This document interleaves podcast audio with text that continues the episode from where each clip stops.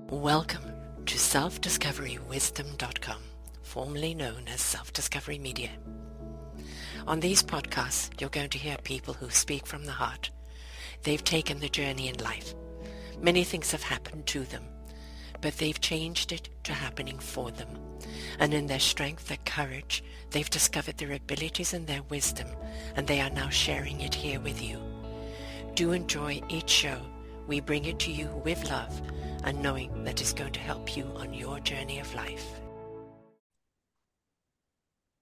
Good morning, good afternoon, and good evening, everybody. Welcome back to another edition of Ignite Your Heart and Soul right here on selfdiscoverywisdom.com. I'm your host, Sarah Troy, and all the way from Israel is my guest, Ari Ben David. He's written this gorgeous book, what we're going to be talking about, The Secret Love. What is it all about? He also says that The Secret Love, a glimpse into the mystical Wisdom by Rav Kook. It's uh, intended for a Jewish audience, but the principles and the wisdom of Rav Kook really um, applies to everyone. It's about how to become more loving human being. And Lord knows in this world environment right now, that is something we all need to learn. He says the book is about, um, you know, about well, it was inspired by the writings of contemporary mystic Rabbi I'm going to pronounce this wrong. Can you please pronounce it for me? Because I don't I want to do it justice. Can you explain Avram Yitzchak Cohen Kook.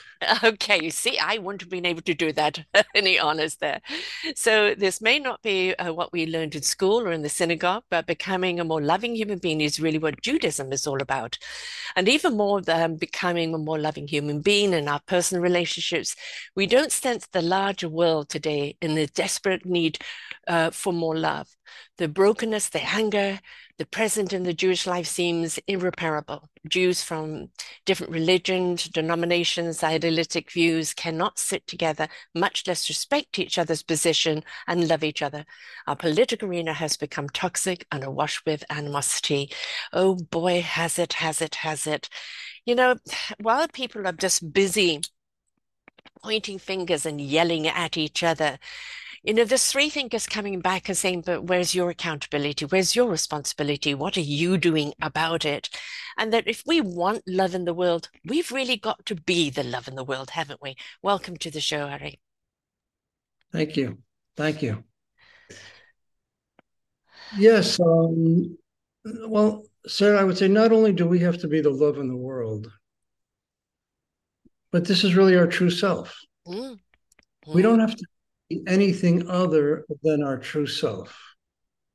According to this mystical approach of Rav Kook, so love is not just an emotional experience. Yeah. We usually think love is in our heart and we love people. That's actually quite um, possibly problematic. Mm-hmm. Because when love is just an emotion, then I'm not really in control of it. Right. It goes up and down and up and down it can be erratic and also it can actually be damaging. Yeah. what if i love my kids so much that i'm jealous of the neighbor's kids and i don't want them to do well? Love can be problematic when it's just an emotion. Mm-hmm. for me what turned my life upside down when i studied rav kook this um, contemporary mystic was that he he understands that love is really a spiritual experience. Yes what comes from our soul? You know, in the last 10 years, I, I've asked countless people, tens of thousands of people, do you have a soul? I've gone up to strangers at bus stops, in airports, waiters at restaurants. Can I, I can I just ask you a question? Do you have a soul? And I have never been blown off by anybody. In fact, waiters will sit down, people engage because it's something we don't talk about that much. Exactly. They love to have the conversation. But what is it? The, everyone agrees we have a soul, not just a body, just an animal, just things. but it gets more complicated when we ask the question, well, what does the soul do? What does it do? And that's a harder thing for people to, oh, well, I don't know, beauty, or when I see a sunset, or when I walk on the beach, or when I see my granddaughter taking her first step, but it's not so clear. This is how the mystic understands the soul the soul is a force of oneness within us. it's always urging us to bring oneness into the world. We say that God is one. We are created in the image of God, so we also are forces of oneness in the world. Mm-hmm. As somebody become a force of oneness in the world, you foster connections, connections through love, connections through forgiveness. But I'm always a force of love. That's what my soul is always telling me 24 7. Aryeh, be a force of oneness in the world. Aryeh, that's what the world wants from you. And what happens, Sarah, is that as we grow, we learn how not to love. Yeah. This is the painful experience. You know, I took my grandkids to the zoo the other day, and the four year old, he looked at the monkeys and he got so excited. He was like, Oh my God, monkeys, monkeys, I love the monkeys. And his six year old sister looked at him and said, What are you getting so excited about? Like, we see the monkeys all the time. Like, what's the big deal? And you could see the four year old just shrivel up and he control himself. This is what happens to our loving. Mm. We are naturally pro- hardwired for connection and loving and oneness. This is what our soul is telling us. Mm-hmm. And then life teaches us to be cautious. Life wounds us, scars us. We put up walls. We need coping mechanisms. But really, when you say that the world needs our love, the world really needs for us to be ourselves. Yes, to be the love. oh. To be the love. The love, to be the love. And we, yes. you know how we know this is true? We just know this intuitively. We know this is to be true because when we love someone, when we do an act of love for someone, we feel good about ourselves. Yeah. Let's feel good about us. Look, I live in Israel. Israel's going through a very difficult time now. We're in the middle of a war. And while it's horrible and tragic and uh, despairing, one amazing thing is happening now. And all of us in Israel are, are in shock and overwhelmed by it. The amount of kindness and altruism and giving that is going on in Israel now is overwhelming. Altruism has become the new norm. You go into a, you, smile at the person next to you. You go into the grocer with a uniform on. He gives you the, he gives you whatever, whatever it is for free. You're and the kind, and we feel good about ourselves with that. We just feel good about ourselves when we become force of loving. Look, so much of the self-help world says, turn yourself into the person who can receive love that people want to love, become an object of love. And this contemporary mystic, Rav Kook, he turns it on its head. He says, How can you become a force of loving others? Yes. You know, I, I want to share a story that when I got married over 40 years ago, I said to my wife, Sandra, I love you. I love you. And I thought, okay, check. I'm good. I'm done. I, you know, yeah, you know you're loved. I love you. no, no one ever said to me, Aryeh, you can grow in your love. Yeah. Make steps to grow in your love. Just like you can get into better physical shape, you can get into better spiritual shape yes. and deepen your loving, become more loving. And now, you know, when I teach young couples getting ready to ma- get married, that's the first thing I tell them continually work on growing your love. What does that mean? How does that express itself? More listening, more patience, more forgiving, caring, more acts. You know, deepen your love. My I meditate every morning. And I have a very simple meditation. I just say, ask, I ask God to show me how I can take steps to become a more loving person each day. Who do I need to reach out to? And it's endless. It's endless. I never on a one to ten in loving. I never get to be a 10 mm-hmm. I'm nine and I can get to a nine and a half, but there's always room to grow. And this is an important thing. You know, this is an important thing for us to realize that we're works in progress and we can become more loving. Once we understand, Sarah, that we can become more loving, then the question becomes, okay, well, how, who can help me in that? Yeah. You know, who can help me? So for me, look, I know if I want to get into physical shape, I'll get a physical coach. Yeah. If I wanted to get into a better career shape, I'll get a, a life coach. But who who's my loving coach? Mm-hmm. For me, it was Rav Kook. Mm-hmm. Kook, who passed away in 1935, was he was the first rabbi of pre-state Israel, was known to be a person of love to the degree that people often said bad things about him because he was very radical and, and thought new ideas and he was a modern rabbi. And they they said bad things about him and they defamed him and he responded in love. Of course. That's the test. That's the test really. And so when i heard that i said hmm I, i've got to find out more about this. He just he didn't talk the talk he walked the walk. Yeah yeah. So it was the example the template so but, but that is the importance isn't it just having somebody everybody whatever path you're on um, there's always somebody that you're going to meet or read or hear about or listen to somewhere along the line that becomes your aha moment, becomes that they're making sense. I can connect to that. You may not have been ready for it the year before or six months before, but suddenly you're in the right place, the right space to actually hear what the person is saying. And I think that when you're hearing and you're feeling at the same time, you're feeling what they're saying. You've now made a connection. It's been ignited, right? Now, what does this feeling mean? Where is it taking you? How can you explore it? Is it a feeling that swells up inside of you?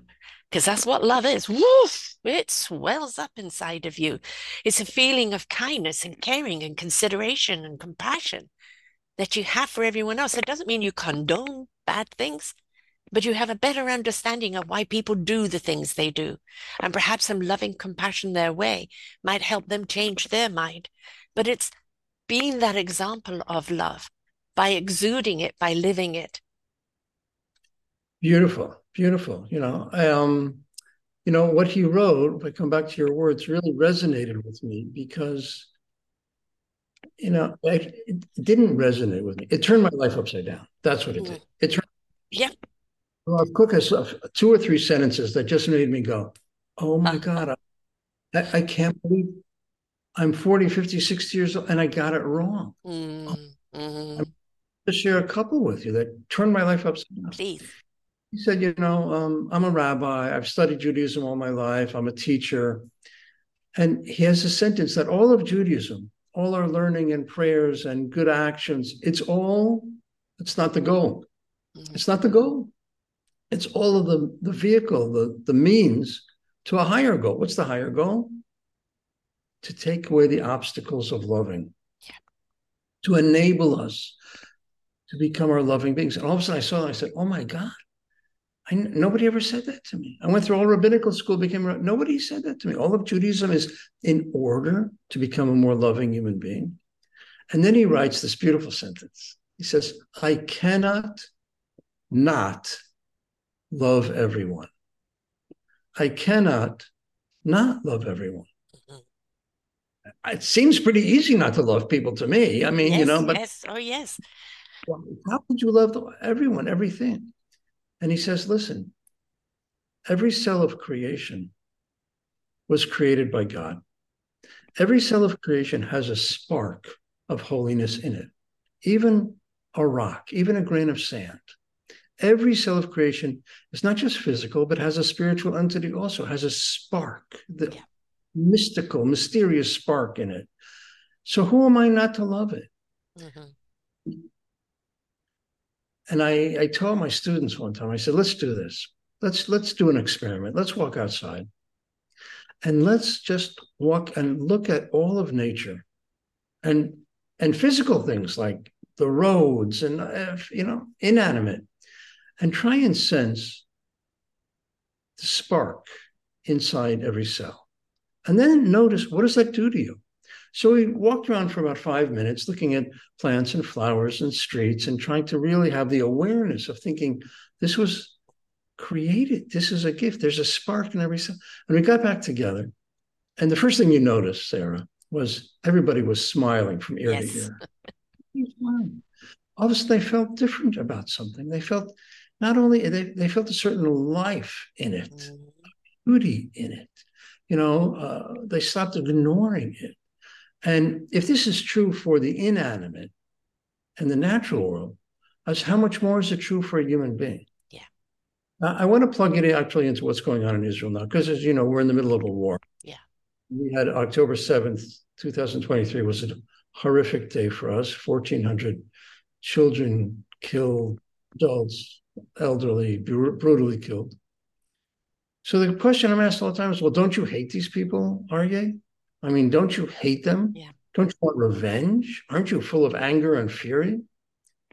And what this has helped me to do, this learning and Rav Kook, and this, you know, I tried to bring into my book was I can really say truthfully, I don't hate them. I don't hate. I hate actions. Yes. I hate what they. Yes. But I don't, I don't want to turn myself into a force of hate. Because and what if- does hate do? Hate begets hate. So, Hate begets hate. right. Right. Hate You feed the hate, the hate grows. Right? So yes, why hate? Rav Kook will say, this is not easy. This is hard work. Mhm. You have to work on your love. It's not just, you know, it's not just this nice, warm, you know, Woodstocky feeling that you, you know, on it. You have to work on it. You know, if you're that neighbor who's annoying, that boss who belittles you, that relative who presses your buttons, those are the litmus tests for us to, to sense, okay, I'm not going to respond the way I usually do. Ah, I'm going, I'm going to work. I'm going to, he said, in his language, he says, we need to afflict ourselves so hard not to be drawn in to this reactive, angry, grudge, taking revenge zone. We have to work. And, and, and it's true. And I, you know, I, I've been working on this now for about 10 years. And um, my kids will say, if you ask them, they'll say, Abba has become a much nicer Abba in the last 10 years. We see it. mhm. So that's what that's important to me.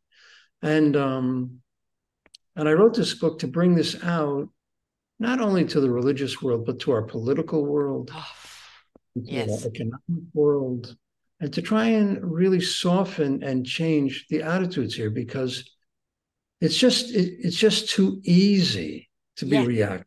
It's too easy to try and be right.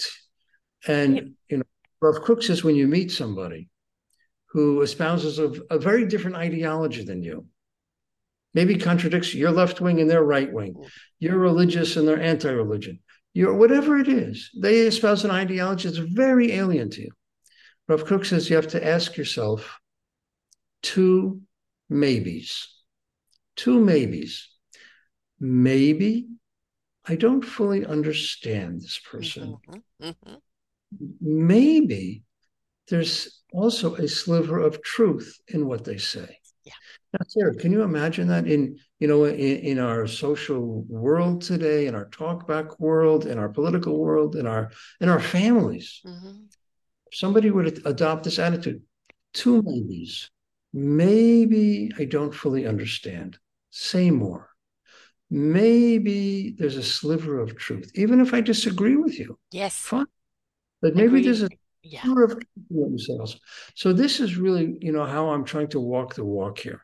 Mhm. And hard work, but it's um it's gratifying work. It's it's conscious work.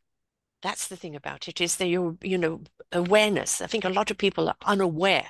They're just not tuned in. They're not tapping into the frequency of life. And it's very, very easy to get on the bandwagon of hate and injustice and wrong.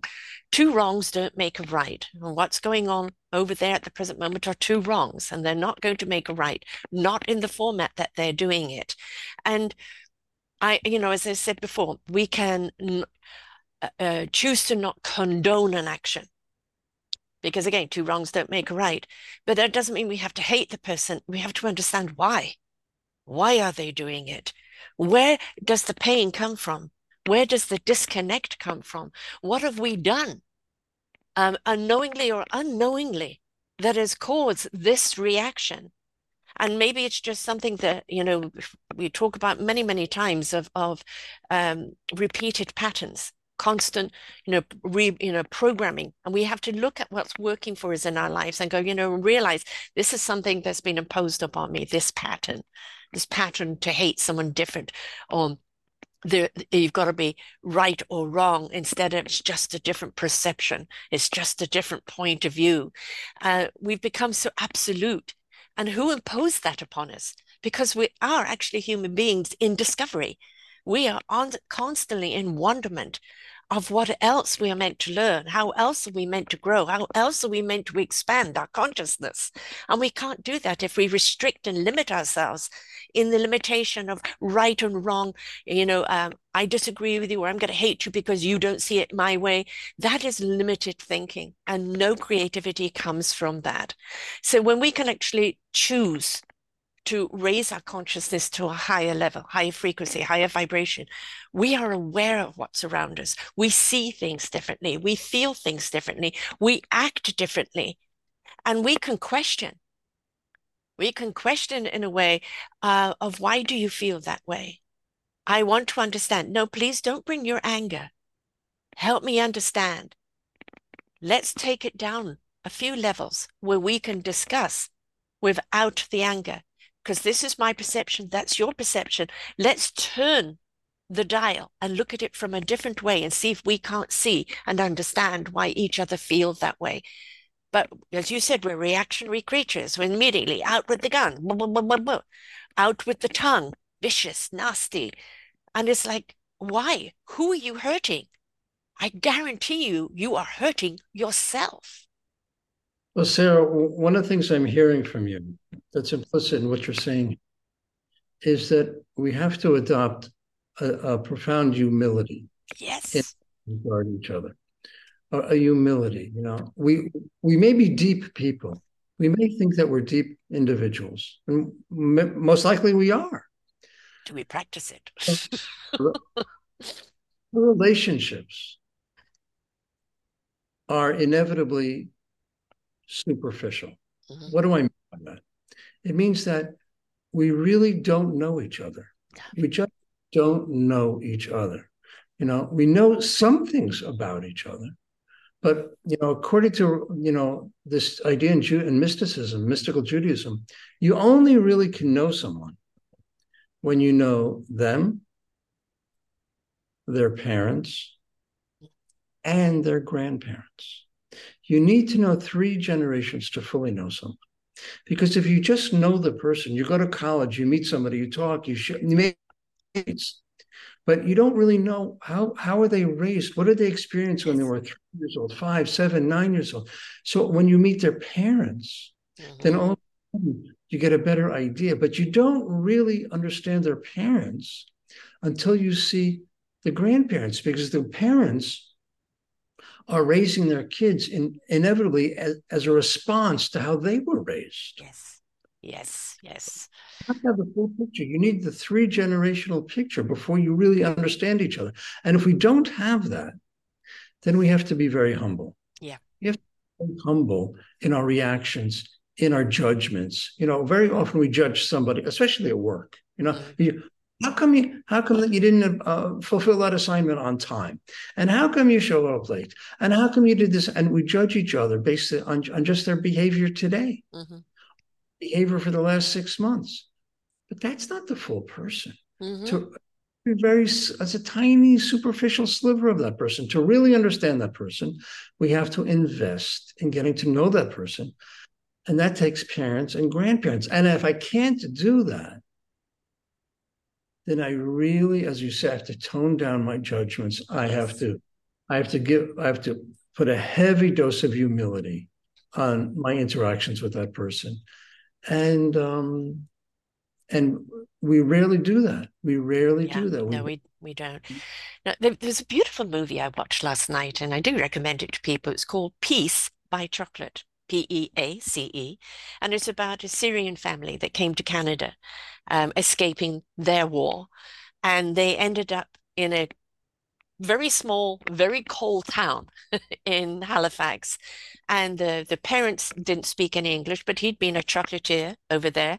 His factory was bombed, and that's what he knew. That was his love. That was his his passion. That was his way of connecting with people, although he didn't speak the language. The son was uh, um, wanting to continue his medical um, training and go to university, but he was denied, denied, denied. And as the father pointed out, I'm illiterate without you because you speak the language and I don't. And it's a beautiful story, you know, of uh, the you know the the father's traditions, wanting him to keep them alive. And the son saying, but we're in a new country, we've got to be more flexible. And it's the battle between their own cultures and the culture of today, the desires of wanting to follow a path, but a path that has been gifted to them without them actually seeing it. And it's a lovely movie. And I think this is sometimes, you know, when we watch movies like this, it's a time to pause and go, how much of ourselves is not taking the time to hear people? We may have the language barrier, but we don't have the love barrier. Love has its own language and it transcends all languages. And perhaps if we just sometimes reach out to people with our eyes, with our hands, with, you know, I, I know you don't verbally understand me, but you understand the heart. I'm here for you. Why is it that we're so guarded and so protective over our heart? Because we've had a bad relationship or somebody didn't treat us well.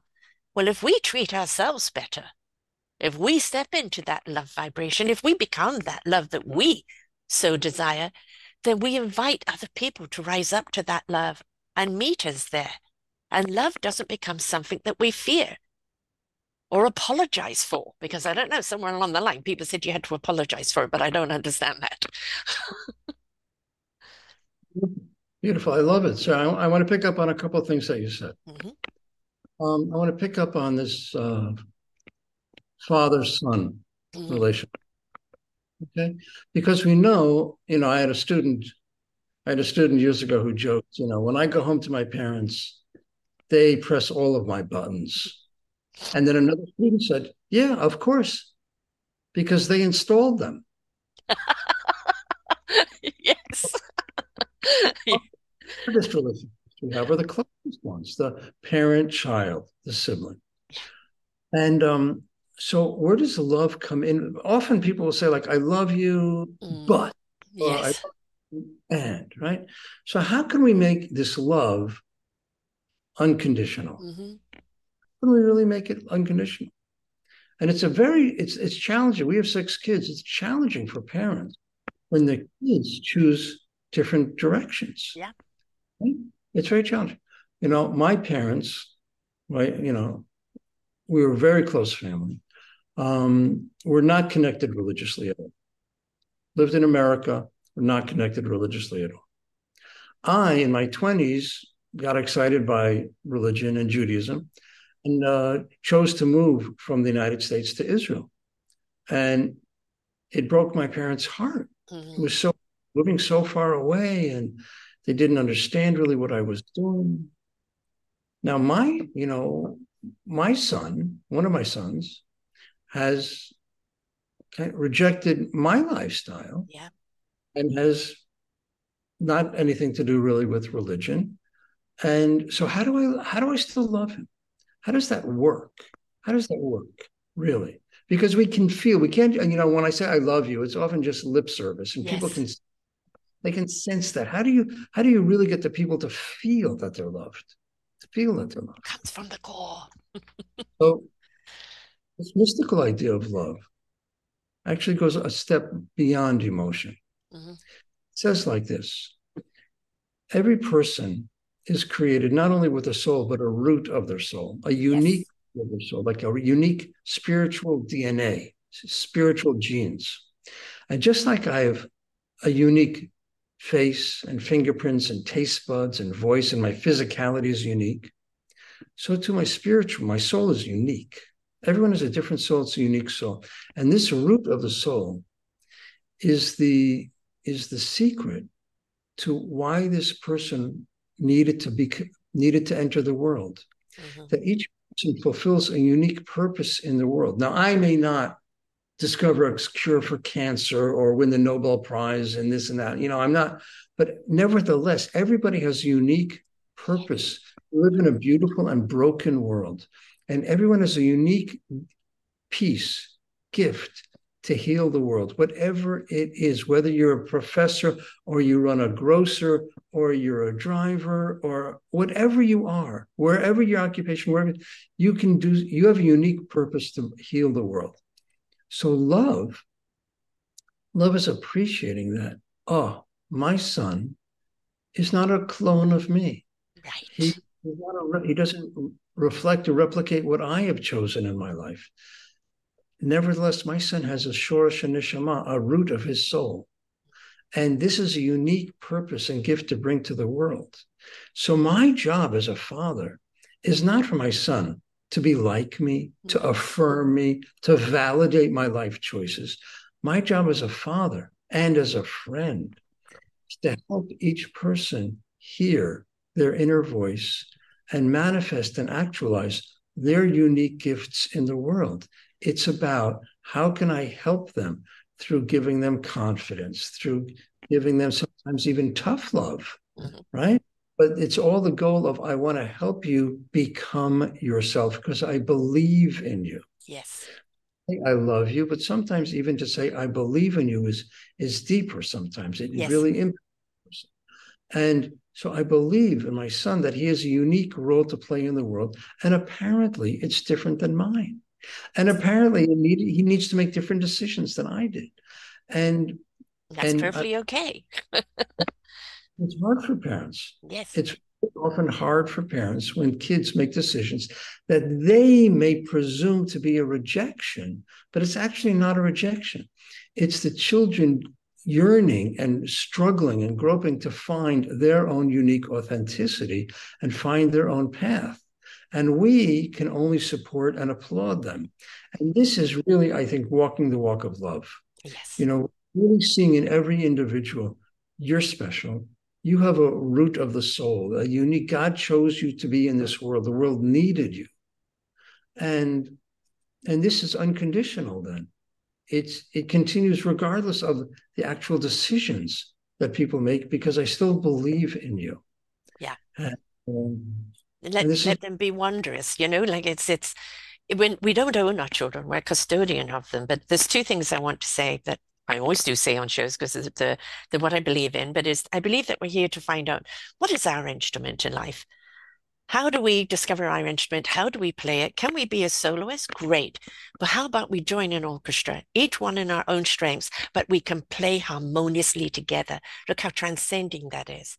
But it's also about the soul knowingness. The soul speaks to us. It is our compass, it is our wisdom. It speaks to our heart, and our heart embraces that truth doesn't need to justify or verify. It embraces that truth. It gives it our spirit to go into action, and our mind will know what it needs to know when it needs to know it. That is the knowingness. You can feel your entire body just relax, but just stand up. And it is, how do you know that? I don't know. I just know. It's all I need to know in the now. This is the soul compass. This is the soul wisdom that resonates in my heart, that lifts my spirit into action, that gives me clarity of mind. And I take I, my human intellect out of the way and I listen. Sarah, I love what you're saying. Look, I my mother was born in Vienna. So my roots are very Viennese. What does that mean? That means my family, we're all philosophers. Mm-hmm. We're thinkers. When I go crazy and wild and spontaneous, I play chess. you know, this is, you know, I have an aunt who won a Nobel Prize in science, and I have doctors, you know, and and nevertheless, I love what you're saying because the most important decisions I've made with my in my life, mm-hmm. not made from here. I've made because of a what we call a lightning bolt of intuition, yes. a lightning an illumination.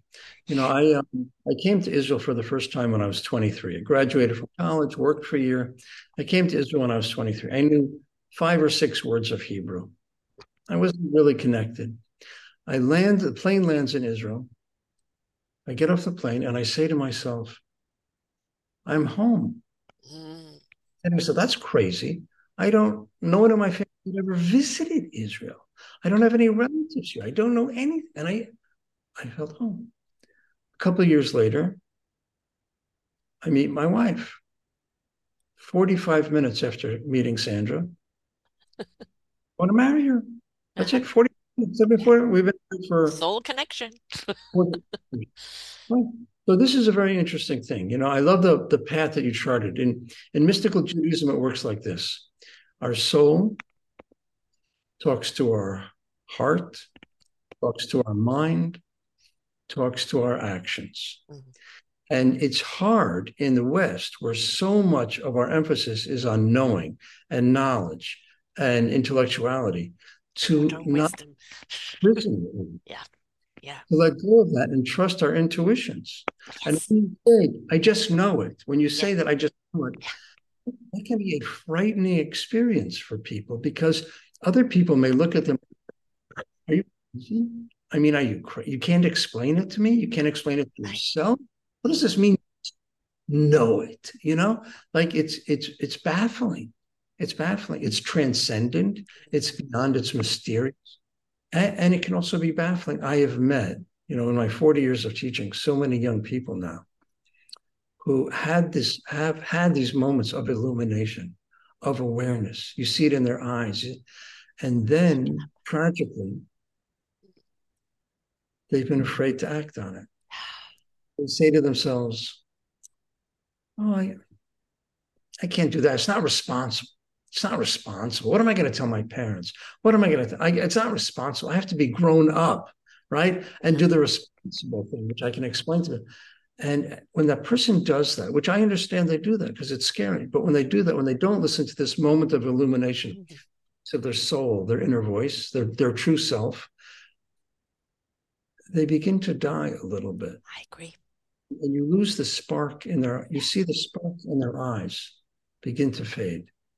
And um and this is you know this is something as an educator I, have worked so hard to give people the, the courage and support and confidence to make these life-changing decisions often sometimes succeeding and often failing and and i meet these students 10 20 30 years later and you can see that they're living with regret because nobody ever told them sarah to trust their intuition. Nobody told them that that is coming from a deeper place of truth right. than what they think. Nobody ever told them that. They and it's so not taught. Did... It's not taught in society. It's. I have a whole uh, book coming out called "Our Forgotten Children" series. It's an anthology where people have contributed a chapter to it, and it is about that. It is about that we don't listen to our children, we don't hear our children, we don't encourage them to be the gift that they are. We're not there to nurture the gift that they were given uh, to become. We're there to dictate what they should be and hold them down. And this is why we have such a dysfunctional loss outside in society and not an inside out. If we nurture those children into believing, I can do anything, stand by them when they fall. Stand by them when, no, I don't like that. I want to try something else. This isn't failure. This is discovery. And we can learn so much about ourselves through our children. Um, I'm a grandmother as well.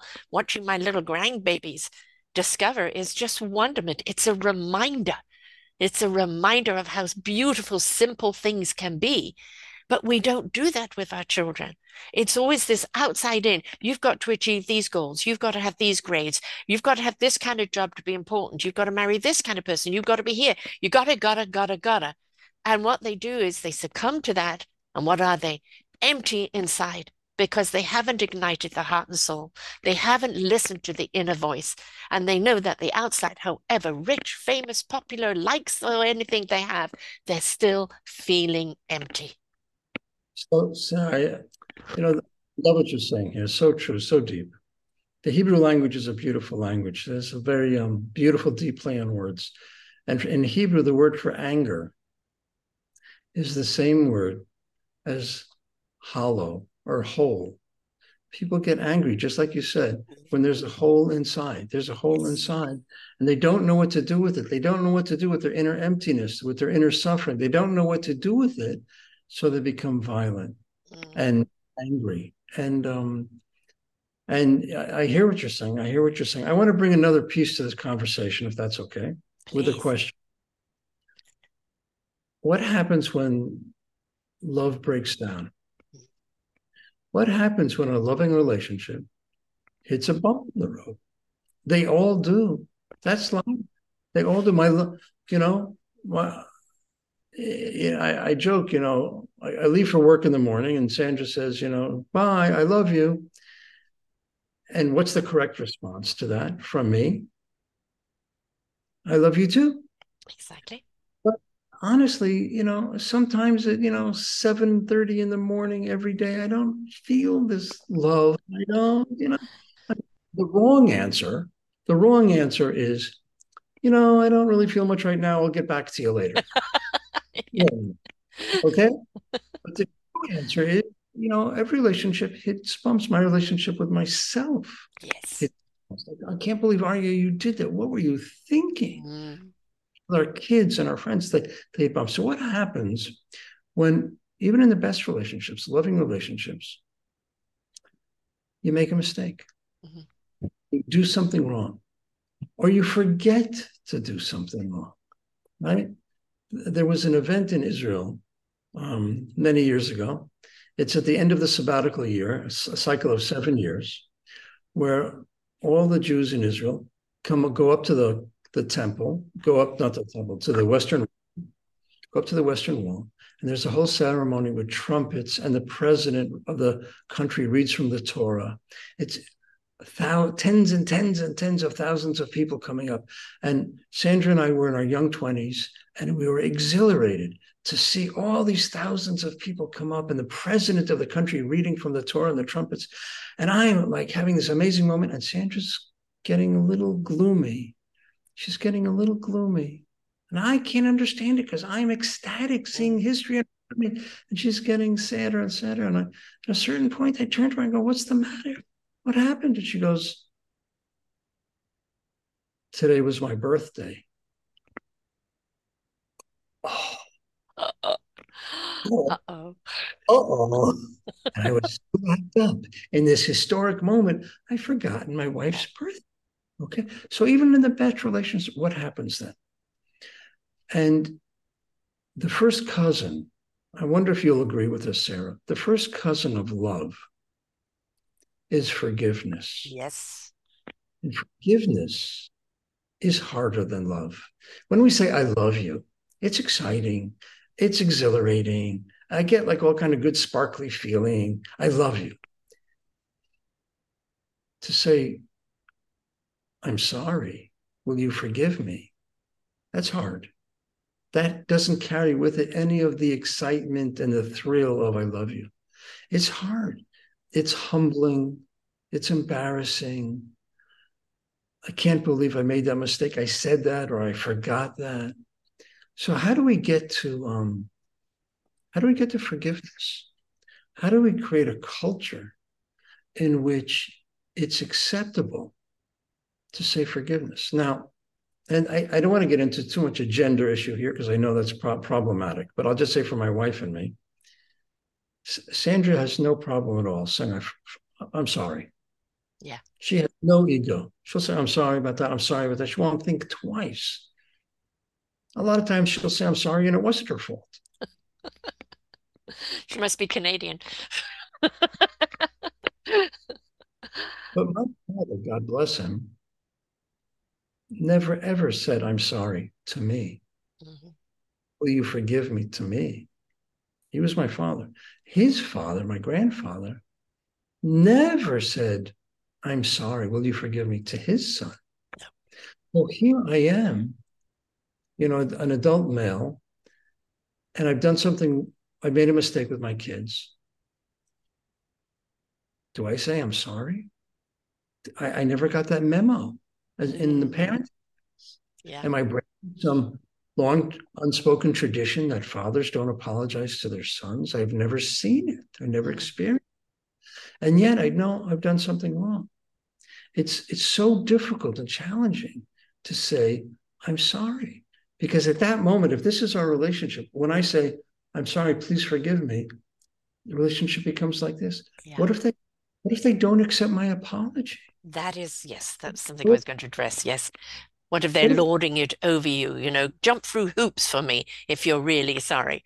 You know, and that's a wrong reaction. Mm-hmm. You should be sorry after, you know, like throw it yeah. back in my face. Yeah. Um, when my son, Amichai, when he was uh, about 14 or so, he's 35 now, um, I lost my temper. I lost my temper. I was going through a hard week at work. I was stressed.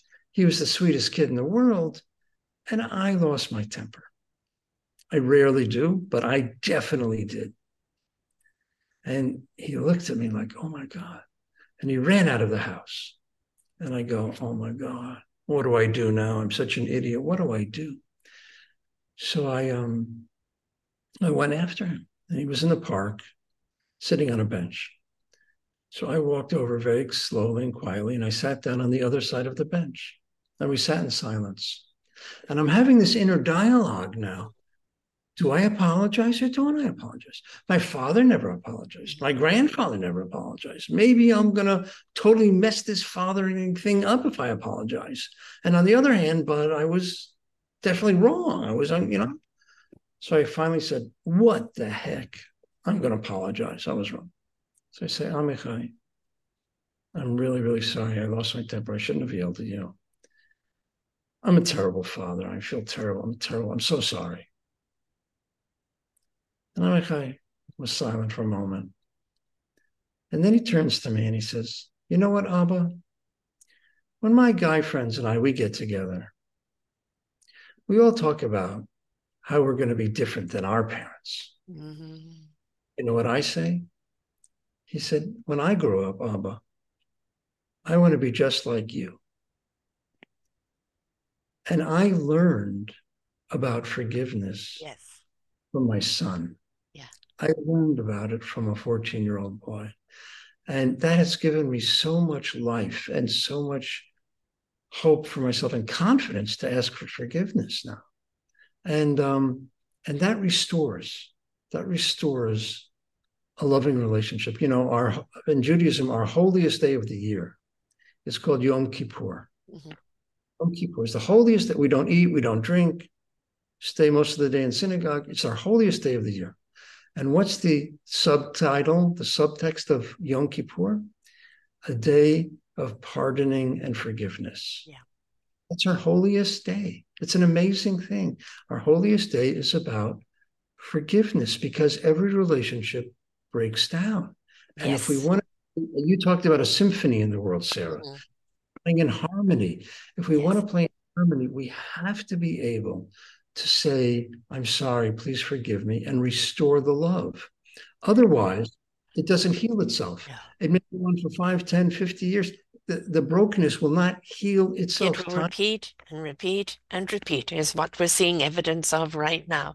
But you know, there's another thing I want to add to that is um, I've just written my memoir as well. Two books coming out at the same time. I'm one of those people that seems to crash all at the same time.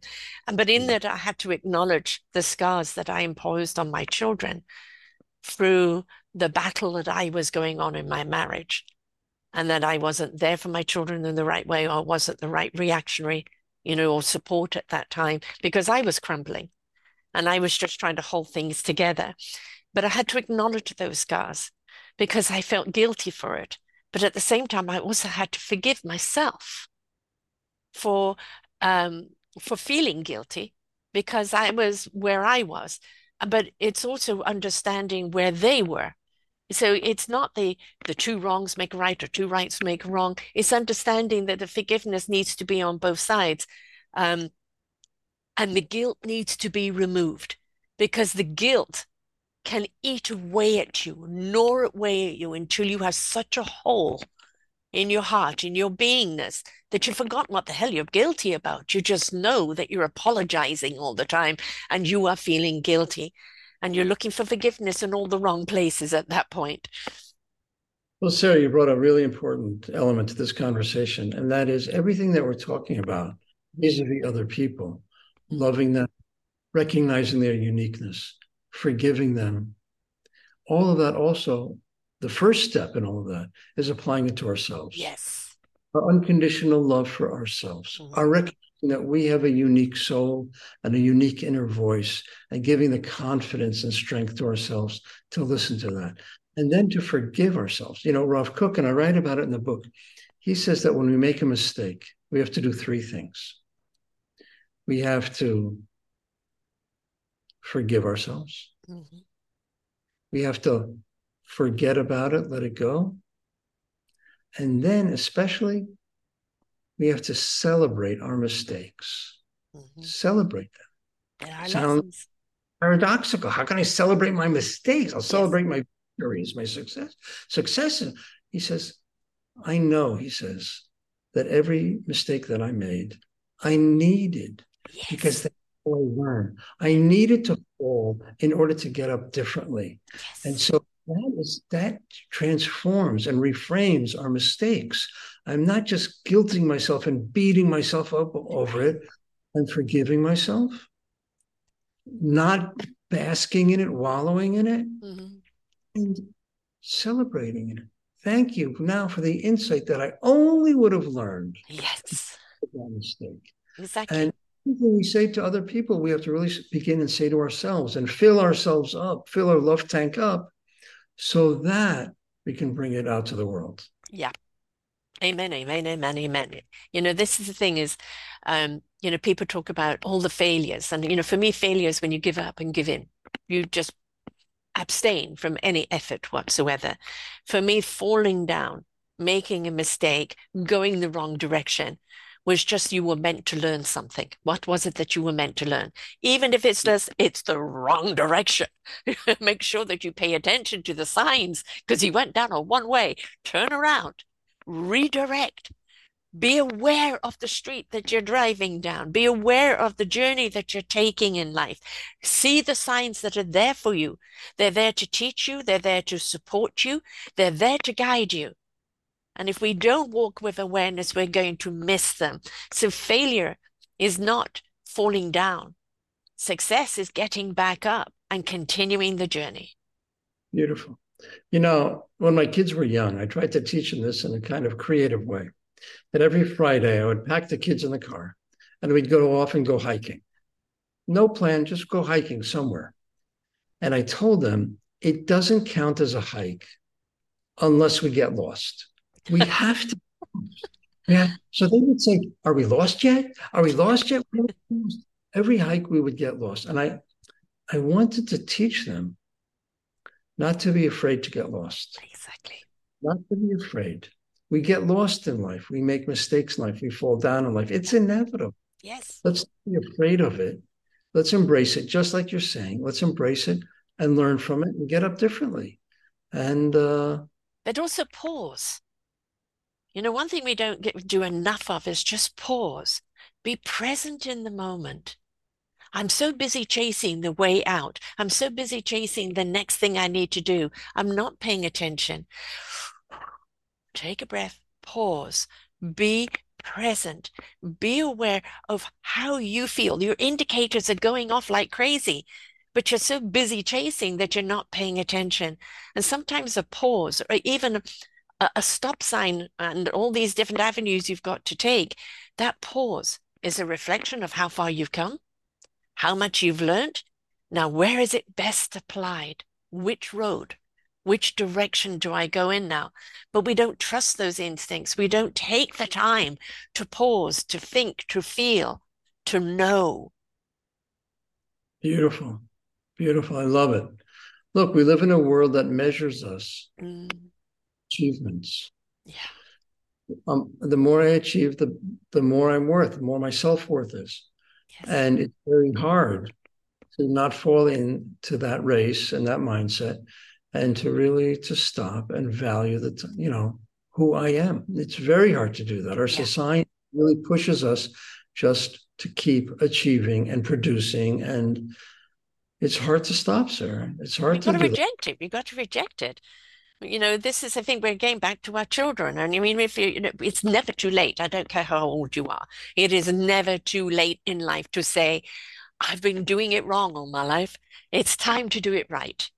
Right? Because we have no idea that whether, you know, I started doing this at 57. I'm 69 now.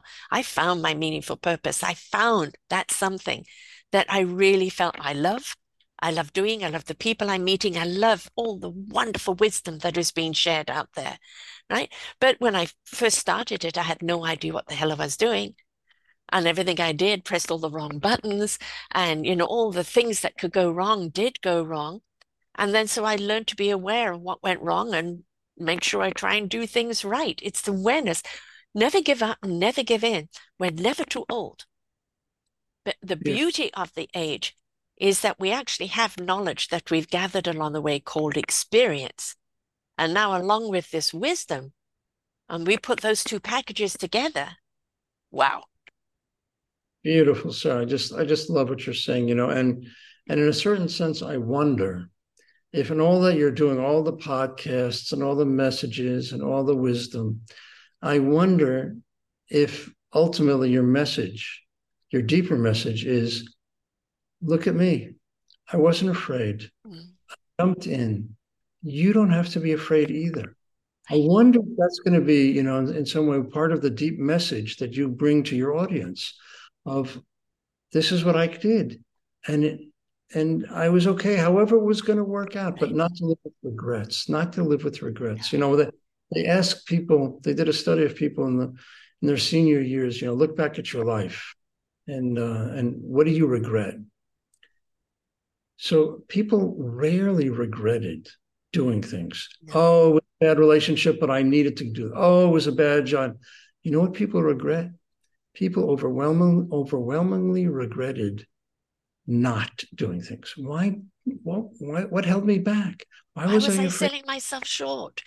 yeah, not doing something. Yes. So part of your message, Sarah, part of your message is no regrets. Live life fullest, even though I didn't know what I was doing, wasn't sure where I was going, and I fell on my face. Nevertheless, uh, you can see in the spark in my eyes, the light in my eyes, that I am living my inner voice and and contributing my healing to the world. It's a beautiful thing you're doing. Thank you. Right back at you.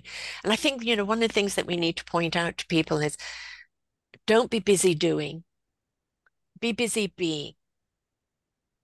Be who you are.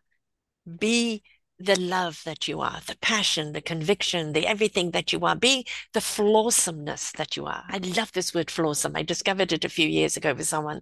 We've all got flaws. It's what makes us who we are. But we can be awesome because of those flaws, because they've defined who we are. They've molded us into who we are. And we step into our awesomeness of what we have to contribute. The big thing is to remember we are here in service of one another. We are here to pay our rent here on this earth. We are meant to be contributors.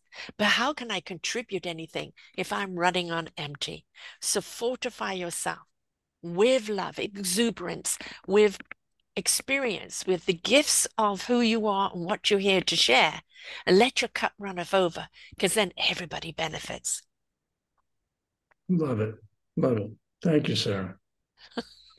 Enthusiasm. Not lacking here. um, I'm sure with the years that you've done, you know, the work that you've done, you know, coming across an, another word, which I think is beautiful, is courage you know, the, the courage to face uh, one's darkness, the courage to face uh, the way things have been done, you know, all the shoulds that people have. And, you know, like your son, the courage to say, I'm going in a different path. The courage you had to say to your father, I'm going in a different path.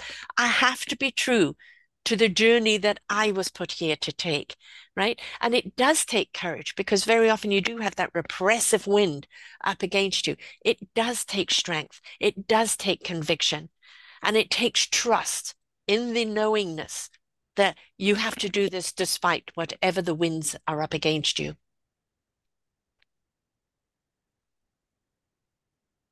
Absolutely. You know, and, and I have found that what helps in this, what's indispensable in this in this journey is a kindred spirit. Yes. One person. One person. It's just so hard to do on our own. It's yeah. so hard to, to, to fight these battles and, and really overcome our fears alone. Mm. One person who believes in us, one person who really sees this root of our soul and says, You can do it. That's what we need. So that's really what one of the questions I ask, you know, people often is who is the one mm. helping you become you? And who are you helping them become who they can be? Right. For me, it was my wife. Right. And this is the responsibility of parents to their kids and teachers to their students and, and good friends, you know, to really be the one to give them that courage that you're talking about. Yeah. To give courage, to say it, to look in their eyes and believe in them. It's um this is really what we need each other for. Yeah. Yes Oh boy, do we. I mean, this is the orchestra. But again, that orchestra is only as good as everybody's participation with their instrument, you know, or the choir, whatever it is. Um, you know, that that it's not about what everybody can do for you, it's what can we do for each other? How do we enhance each other? That is an expression of love. That is an expression of caringness. If we can step into caringness, compassion, kindness, uh, we are stepping into that love vibration, and that love vibration frequents at a higher pitch, it at a higher level. And we can't knowingly do any harm to anyone else. So to do so is to harm ourselves. And it's a vibration of forgiveness. It doesn't mean we condone actions, but it means that we can send love to the soul that is so lost. Because the people that do these actions, they're disconnected from their heart and soul. Because if they had a conscience, they couldn't do it. Absolutely. Absolutely. It's important we ignite our heart and soul and step into love. I'm on your team. I'm with you. right with you. So the book, um, um, inspired by your person that really ignited you, ignited your heart and soul in it. And you know, the, the secret love. I mean, this is the the thing people are chasing love in all the wrong places and they think it's just about a loving relationship a partner but again if you want to have a good relationship with a partner you've first got to have a good relationship with self and love is constantly reaching out to us constantly saying come i'm here i'm all you need right because with that love comes all the wisdom whom do you want your book to be read by what are you aiming at? Everybody, yes, but uh, is there specifics that you are aiming at? Um, well, anybody who, uh, you know, my my glib answer is anyone who has a soul and wants right. to become a moral person. People have told me that the, the the people who can most benefit from the book are probably 40 and up and have had life experience you know, I mean, an 18 year old can read this book and can be transformative. There are trigger questions at the end. There are exercises. There are personalizing exercises to really, it's not an academic book. It's really, the goal is to enable us to take the next step. So it's, in that sense, it's for anybody who senses they want to become a more loving person. Um, I strongly suggest for people to read it with a partner, mm. to read it with a partner, to ask the questions at the end of each chapter to each other, to to reflect on it. Um, it's not a book to convey information. It's a guidebook to really enter our souls and think about how can I grow from it. It's an ignition. so this is really, I mean, clearly it's written, um, you know, from a Jewish standpoint, but it's really, um, I think, taps into the universal wisdom of all religions. And uh, I can only say that it changed my life. Yeah, exactly. And that's what it's about. You're paying it forward, right? You're here to change other people's mm-hmm. lives because of what's happened with you. And I'm going to take it a step further. If you've got a partner to share with and read together, or whether brother, sister, friend, what great. But I'm a big advocate of podcast parties where people read the book, um, listen to the podcast of the wisdom, and then have a discussion. You know, this is what I got out of it. Yeah. This is what ignited inside of me. Please extend the conversation. Please, you know, even if you listen to the podcast first before you get the book, and then afterwards, I need to read the book because I need to know how to ignite my heart and soul and live in my beautiful, loving spirit. But have the conversation. So, as we have book clubs, you can have a book club and then a podcast party where you can listen to the wisdom here today. Uh, but what does it mean to you? Because one person is going to get, this gave me this. And another person say, this gave me that. And these are wonderful feelings that may ignite something in someone else. That's how love grows, folks. When you discuss it, share it, and ignite it. Love it. I love it. Podcast parties and book clubs for it. Yes. It's already happening. It's already beginning. Uh, these are things. Look, Sarah, we have we talk about so many things in life. This is a subject. Yes. That apart from your podcast, people don't feel comfortable talking about. I know. They don't talk about how I can grow in my life. You know, it, and so it gives a venue for people really to begin to listen to themselves and listen to each other in a very profound and, and revolutionary way. Yes, exactly. I um I a lot of good feedback and I hope that um it can really help people grow. That's what it's all about. It's about personal growth. It's about becoming that beautiful, enriched, abundant person that we know that you are. It's about embracing your heart and soul because if we want peace in the world, we've got to be peace. If we want love in the world, we've got to be love. If we want companionship, collectiveness in the world, well, we've got to be part of that orchestra with a very beautiful instrument that is resonating in love. Again, it doesn't mean you condone violence or condone hate or anything else like that, but you learn how to feed the love that can be the healing component of all of that hate that person that's in the hate, what, it's their journey to discover love. One of the most powerful, I think, chapters of the book is when we talk about can you give tough love lovingly? Mm. When you have to rebuke your kids or punish your kids or tell a friend that they disappointed you, can you give tough love lovingly, mm-hmm. not, not out of anger or judgment or disappointment can you say that? What you need to say because sometimes you you need to say it to bring it out in a relationship. Yes. Can you do it not in anger or frustration or disappointment or judgment? Can you or give wounded, tough love? Or wounded mm, yeah. lovingly. Mm. and this is really um you know when i meet i try and meet with my kids uh once a month just one-on-one for coffee. And they know that Abba will say, okay, you know, it's my job as an Abba. I have to give you tough love also. It's part of my curriculum vitae as an Abba. I have to give you one point. And um, and they look forward to it. Mm-hmm. They look forward to it. They'll even say, Abba, what about that? What about that one point you have to give me? You know, you didn't, you know, and we can give tough love and it it reinforces and and deepens the relationship and it doesn't create a, a fracture. So this is also a big challenge. You know, we've got loving, forgiving, and then we've got tough love. I'm not going to call love. it tough love. I'm going to call it poignant love. Poignant, uh, poignant love works also. Poignant. because it's sharing that wisdom. It doesn't have to be tough. It's poignant. It's to the point, right? It's something you need to pay attention to. So, because sometimes the word tough makes them running in the other direction. So sometimes just poignant love, right? sharing the wisdom.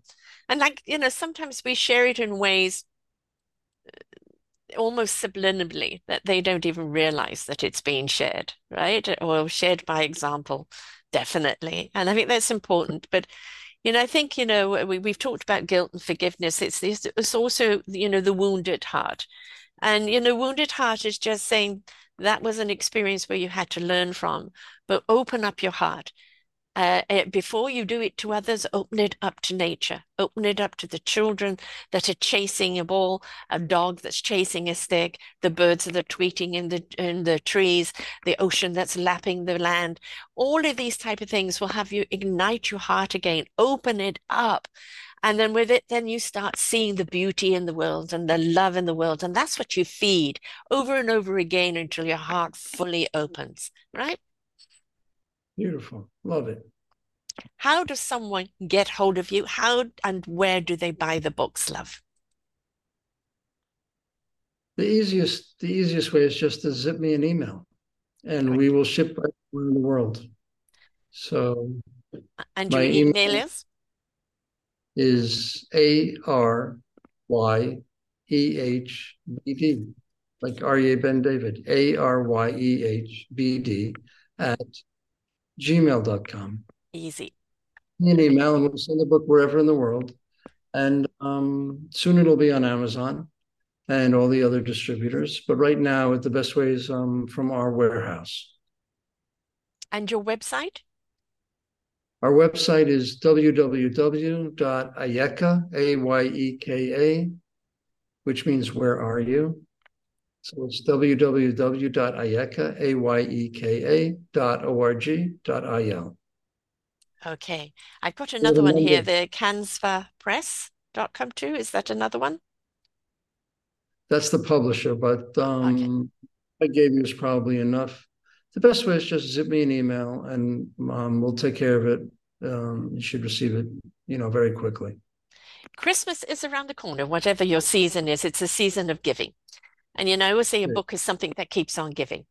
Uh, not only has it fulfilled you when you've read it, but now you converse with other people about it. You know, the book then becomes something that you buy for someone else. And it's it's the wisdom that keeps on going. and it never dies. That good wisdom never dies. It doesn't matter what generation or how many years pass. When it's good wisdom, it's there ready, waiting for someone when they're ready to receive it. That was what it's all about.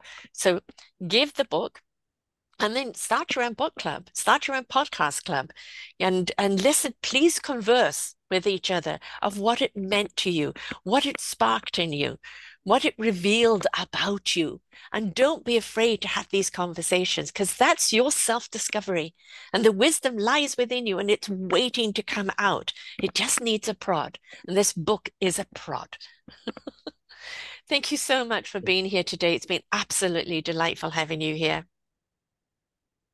My pleasure, and my honor. Thank you. We'll continue. Mm-hmm, most certainly. Folks, remember, if you want peace, you've got to be the peace. And that means you've also got to find love and forgiveness. Again, we may not condone the hate and the wars and everything that's going on out there. They simply don't make sense to a loving heart.